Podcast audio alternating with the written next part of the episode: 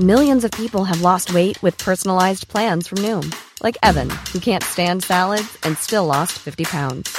Salads, generally, for most people, are the easy button, right? For me, that wasn't an option. I never really was a salad guy. That's just not who I am. But Noom worked for me. Get your personalized plan today at Noom.com. Real Noom user compensated to provide their story. In four weeks, the typical Noom user can expect to lose one to two pounds per week. Individual results may vary. I'm Sandra, and I'm just the professional your small business was looking for. But you didn't hire me because you didn't use LinkedIn jobs. LinkedIn has professionals you can't find anywhere else, including those who aren't actively looking for a new job but might be open to the perfect role, like me. In a given month, over 70% of LinkedIn users don't visit other leading job sites. So if you're not looking on LinkedIn, you'll miss out on great candidates like Sandra. Start hiring professionals like a professional. Post your free job on linkedin.com/people today.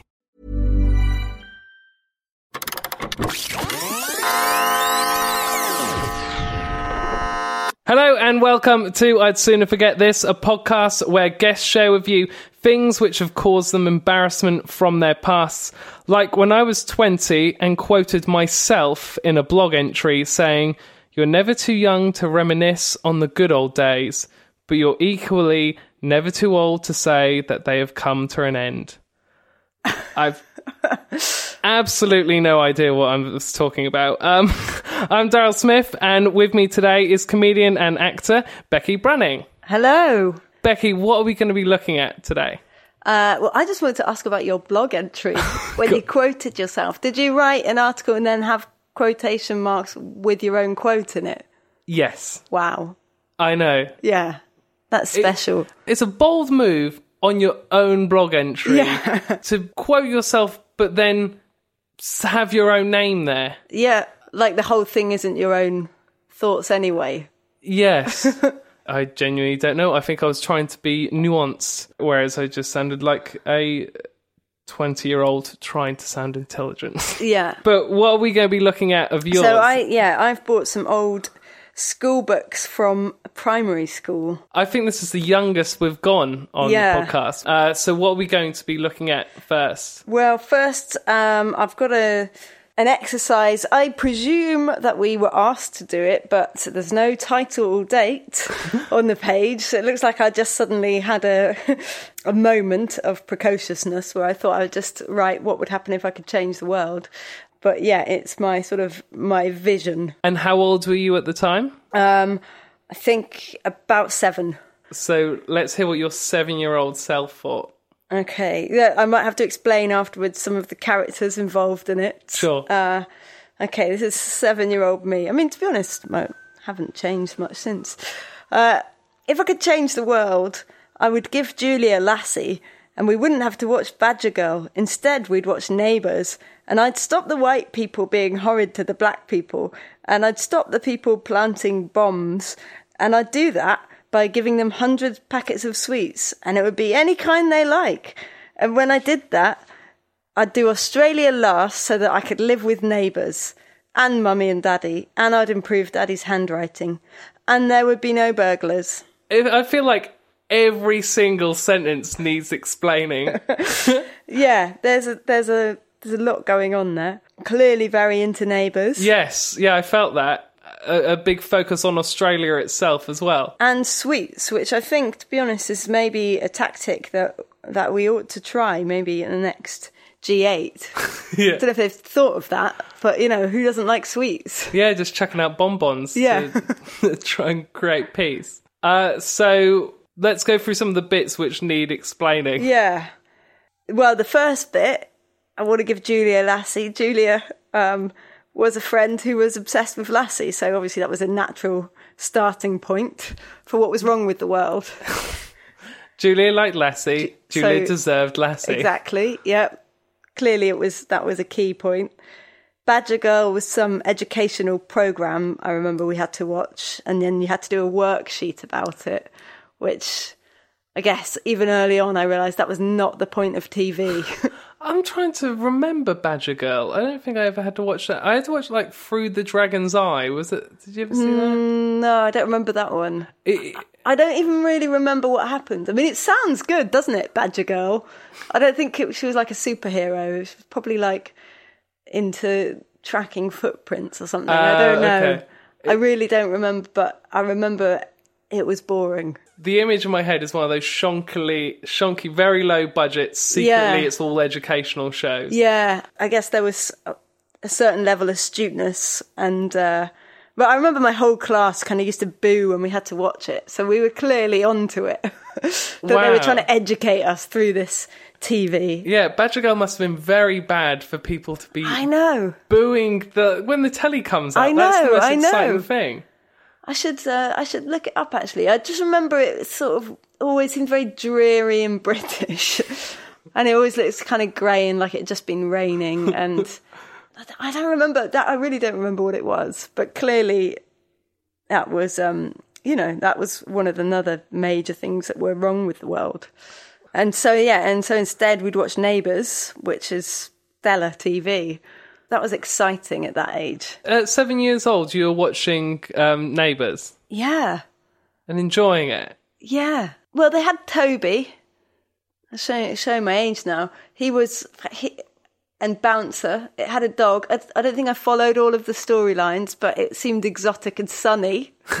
and people talked about it like the older kids. So you wanted to be watching Neighbours. And I remember one of the dinner ladies once had some neighbours' stickers that she'd got in a cereal packet or something, and everybody was trying to suck up to her to get the stickers. That was about as exotic as life got in my little world at that age. So, whereabouts was it that you were going to school? Uh, it was in Wiltshire. Does that explain everything? Uh, well, I've only I've, I've seen a limited amount of Wiltshire. I've seen Swindon. yep. well, it's near Chippenham, which is like Swindon but without the good shops.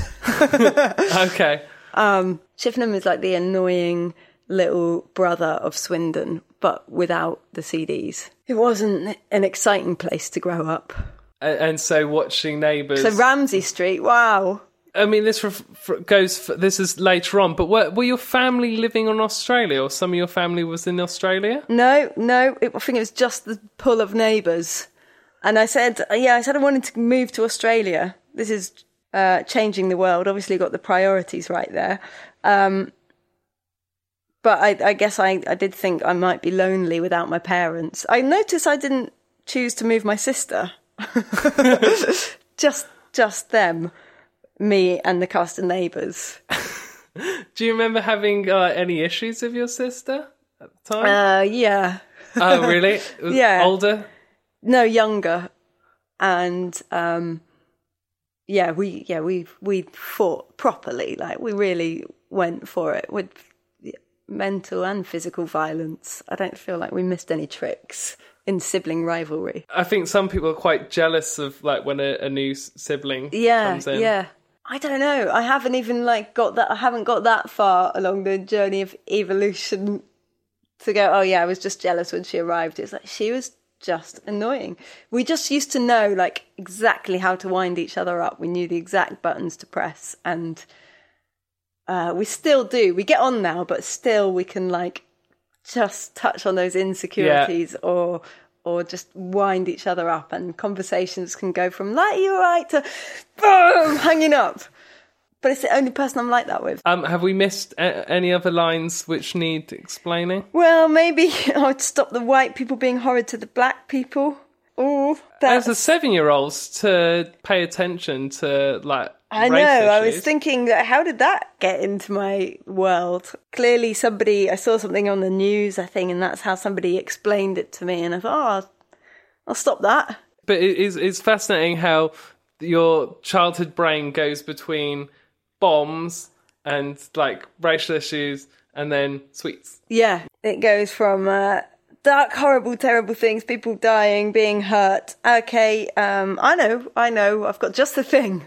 Dip Dabs. Uh, that was all that. Um, that's as good as it gets at that age, isn't it? Neighbours and sweets. So can't imagine any problem being uh, unsolvable. Yes, I suppose as a seven-year-old, most of your problems can be resolved by television and sweets. Yeah. So, what book actually is this? Uh, it's called Language Book. There are worksheets and yeah, various stories and I mean incredible drawings. It's a shame it's a podcast. So you can't see the artistic talent that was displayed. I used to get very excited about when we could write stories and things. I liked going into the imagination and I think I'd say my grasp of reality was somewhat limited. there was a bit I wrote later on about what I want to happen in the future. The theme of sweets comes up again, um, and midnight feasts, and Australia and neighbours. They really are your focus. yeah. Although there was also a wedding in that one to a boy in my class. Uh, but um, yeah, no, I don't think there was a huge amount of range going on. All I ever wanted was sweets and neighbours. It seems like you had some sort of obsession with sweets. Were you uh, were you allowed them? No, we were allowed sweets once a week on a Saturday. And yeah, as a result, it's like made me kind of crave them constantly. You know, when you're not allowed something and it just, God, I became like a, it became like a crack addict for sweets. And if anybody had any, I just, I had to have them. I remember crying once when I first moved to that school um, because my mum had given me a banana for my break and everybody else had crisps. And I was just devastated. um, my, I've got a friend now that I was at primary school with him. She remembers that and she's like, can't believe we all had to give you our crisps because you were crying about your banana. So were you being made to try and be healthy? yeah. Which, it, which felt like abuse.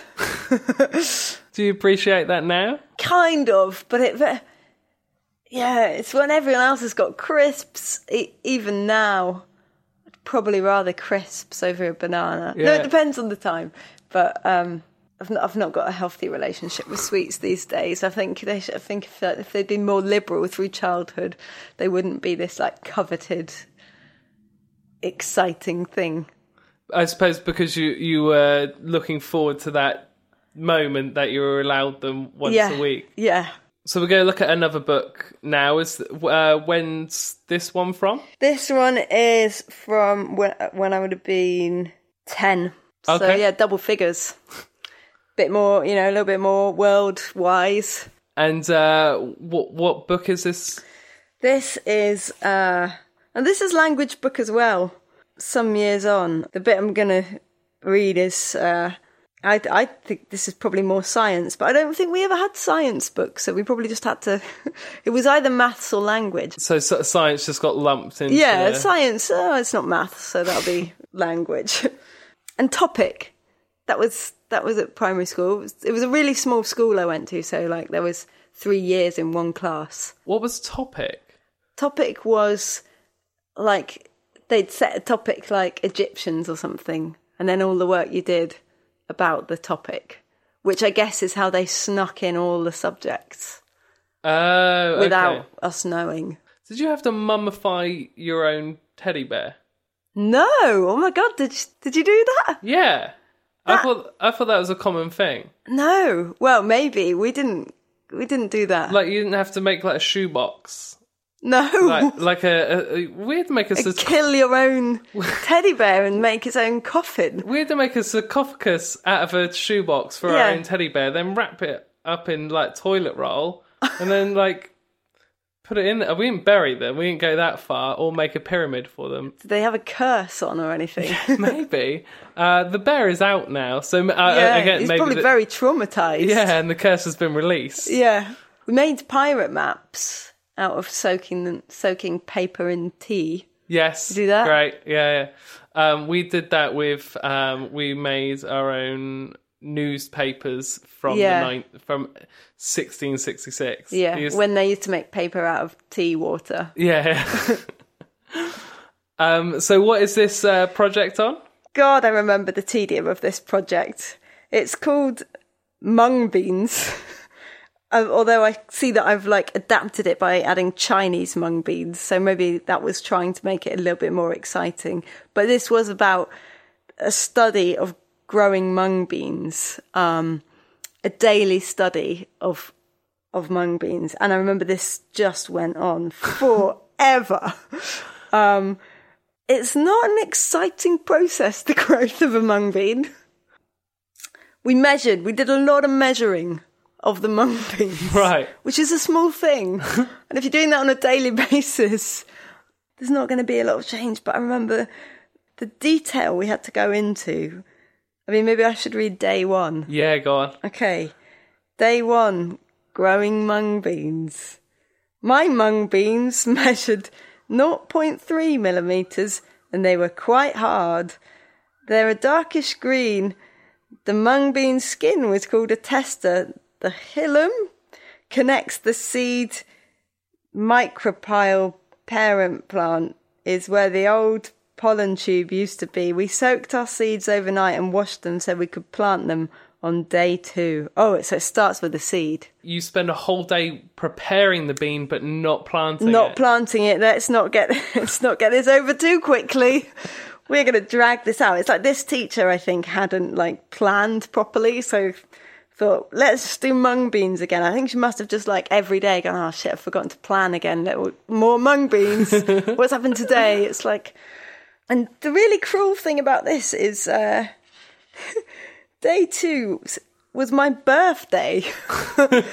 so this project went on for a long this time. goes on for. Uh, I, have seemed to have stopped at 11 days, but whether the project stopped or I just kind of lost the will to live. So what happened? Sitting in a corner. So what happened on day 11? So day 11, um, my actual seed is 0.5 millimeters, which means they've shrunk.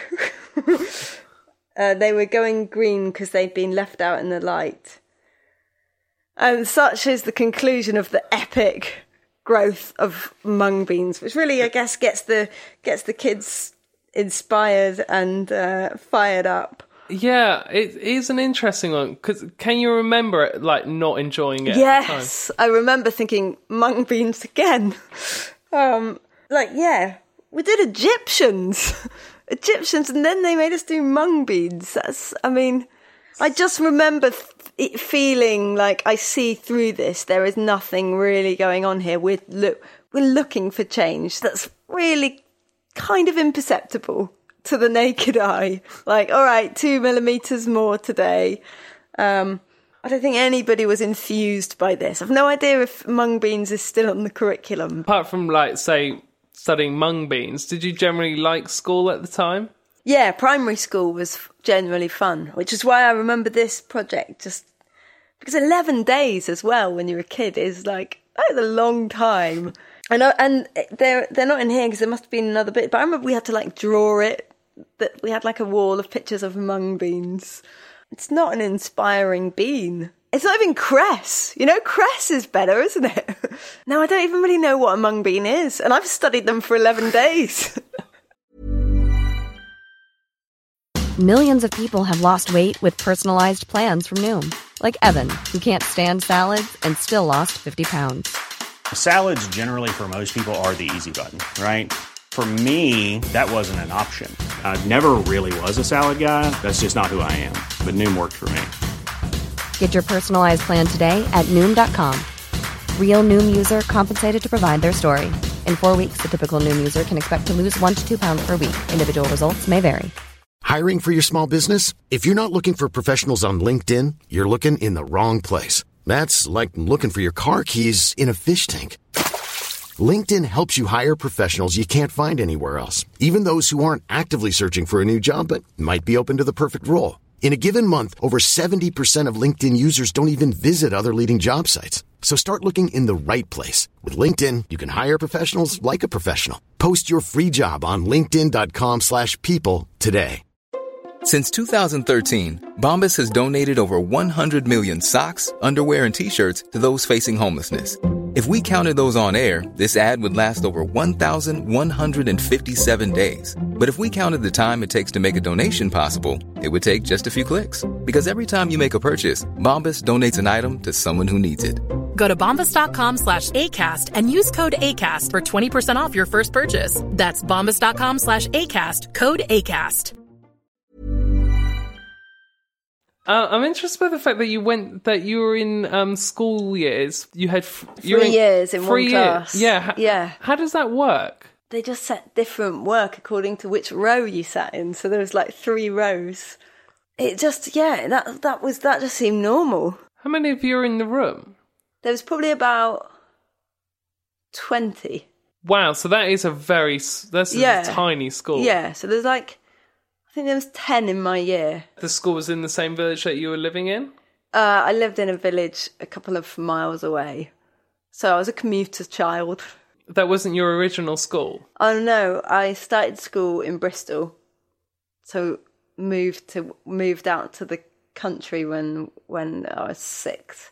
I remember being excited because we used to sometimes get stopped by cows crossing the road to go to school, and that seemed quite different to Bristol.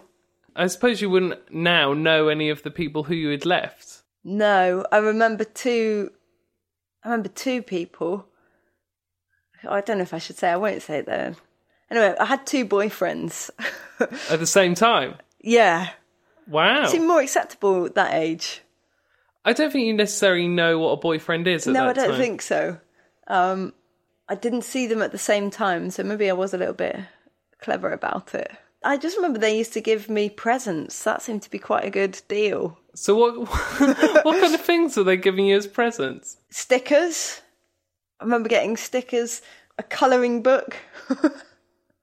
um, same kind of romantic gifts that I that I look for now in a partner. Um, sweets.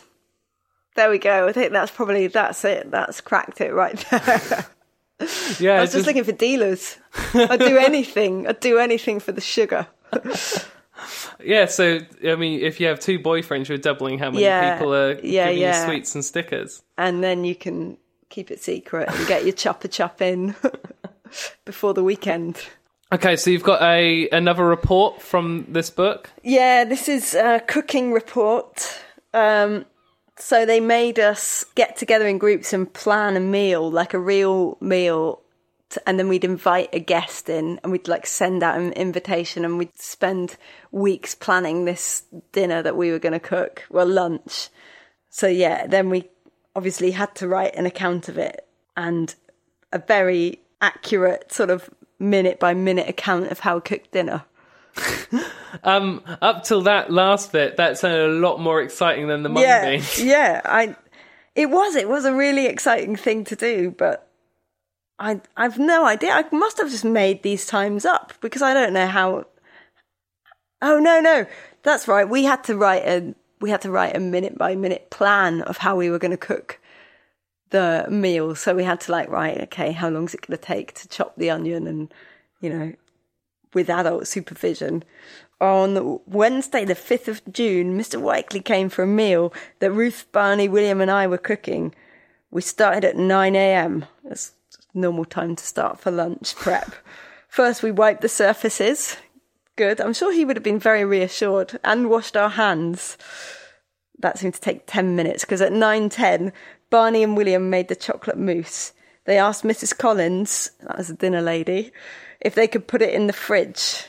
Uh, it, I've not said what she said about that. We can only assume that she obliged, uh, although she could be quite strict. While they were doing that, me and Ruth were making the pineapple aid. I've no idea how we made that. I'm Uh, not sure I know what that is. No, I, I mean that's just something you buy, so I'm not sure how we made it. At 9:30 a.m., Ruth was supposed to put the oven on at 200 degrees centigrade for the potatoes, but she forgot. this is a bit of drama here. Also at 9:30, Barney and William were supposed to wash up and dry up, but they were still busy, so I got landed with that job. That took a long time because everyone kept finishing things at 10. So clearly a little bit of drama here. This it's gone it's gone wrong already. I had to scrub the potatoes and put them on a baking tray. At 10:05 me and Barney prepared the coleslaw. Also William grated the cheese and Ruth chopped up the carrot. So it's an ex- I don't know if you can tell what it's going to be yet, but it's clearly an exciting meal. Uh, at 10.15, William chopped the peppers up. At 10.25, I had to the chop, chop the onion. And you know raw, what raw onions make you do. well, it was okay for a little while, but then the onions started to sting my eyes. Then I started crying. Well, not exactly, but my eyes started watering. Good that I've clarified that point. uh, at 10.30, Barney and Ruth were supposed to wash and dry up, but they were busy because Ruth had a go at chopping the onion. Well, it would be, it would be mean for me to hog it. So I did it again. Oh dear. At 10.40, I was supposed to fry the onion, but I was still doing the washing up. So I fried the onion at about 10.50. I still do this with every dinner that I cook.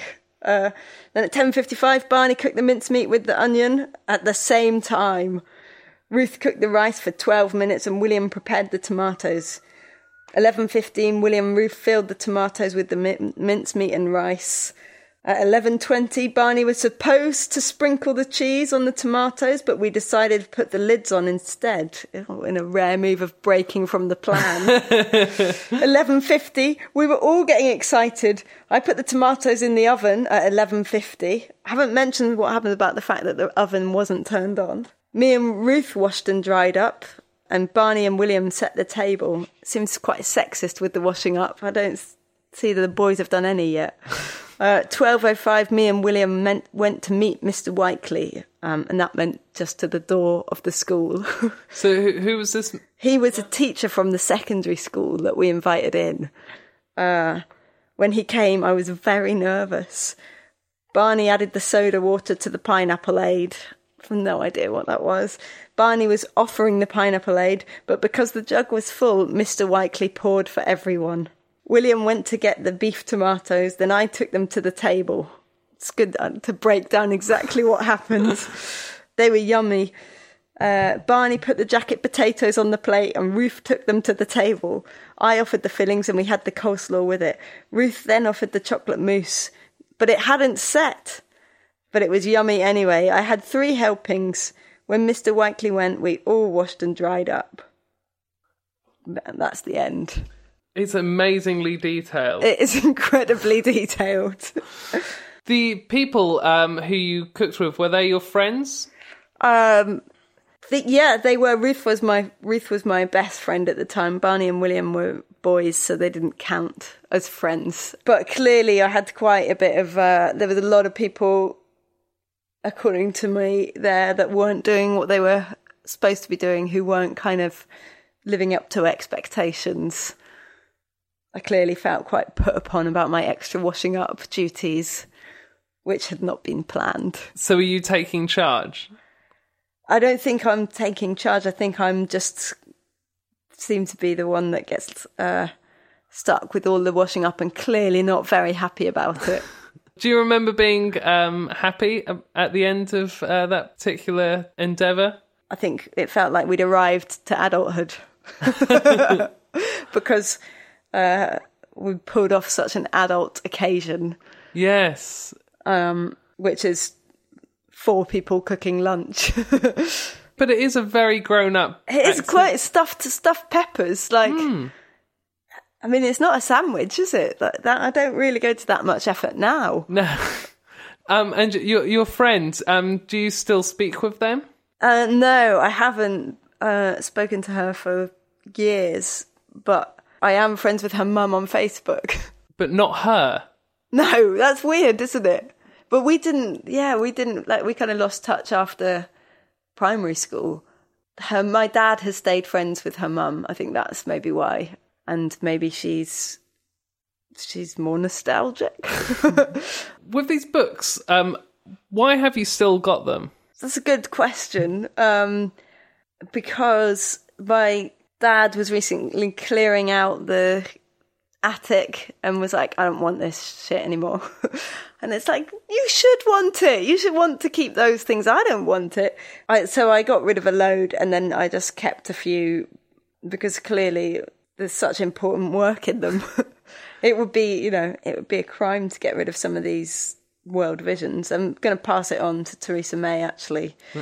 she might want to uh, pick up a couple of tips there. So, what made you want to keep these books but throw away the other stuff that you already have?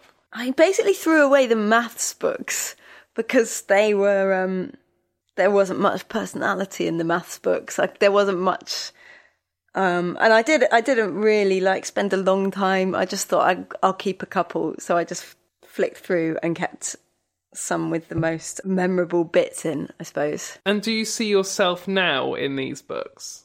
I do in the like world vision stuff. The mung beans, I just remember the absolute tedium of it, and then the cooking one is like. I think I was quite a precocious child, and clearly thinking that like, oh well, I'm doing everything brilliantly, and everyone else is too slow with their jobs. Like, I think that little precociousness comes through there. Like, It sounds like in it that you feel like there's some injustice going on almost. Yes, yeah. I I definitely feel a bit of a victim, don't I? Um, I expect I wasn't. Um, how have you felt reading them? It's weird how much I remember because I've got a pretty bad memory. So, kind of reading them, it brings it all back, and they're not causing like a huge amount of judgment just because I think I was so young. Yeah, I guess you remember how grown up you felt at the time, and you're like, "Well, no, you knew you knew nothing, and you weren't that important." But I like the fact that we split cutting the onion up between two people. Yes, uh, it's also it's funny that you then go back to cutting it. Yeah, and I think yeah, it felt like a rite of passage. Like, and you know what happens when it what raw onions make you do, and it's like I didn't. I've never cut an onion before. I was ten. It was clearly like, oh my god, I'm kind of experiencing this this moment of adulthood, which is a burden that you must bear. Is there anything from being 10 years old yeah. that you remember which you'd love to be able to do again? Um, stuffed peppers. uh, well, the simplicity of life is quite nice, and the excitement about neighbours. no, I, I guess it's just exciting having um all of the possibilities before you still, when you still think that life could be anything you want, even if that doesn't extend beyond solving uh, problems with sweets. Thank you so much uh, for coming on the podcast, Becky. Thank you for having me. You're about to get, head to the Edinburgh Fringe. Yeah. Where can people see your show? Um, it is at Cabaret Voltaire at six forty-five every day, apart from two Mondays where I thought I'd have a sleep. It's called Beaming. Thank you for listening to the podcast. If you haven't had a chance already, then please do find us on Facebook. I'd sooner forget this, or on Twitter. I'd sooner forget, uh, and also give us a review on iTunes. And if you haven't got time for any of that, just keep subscribed and listen to next week's episode. Thank you. Bye.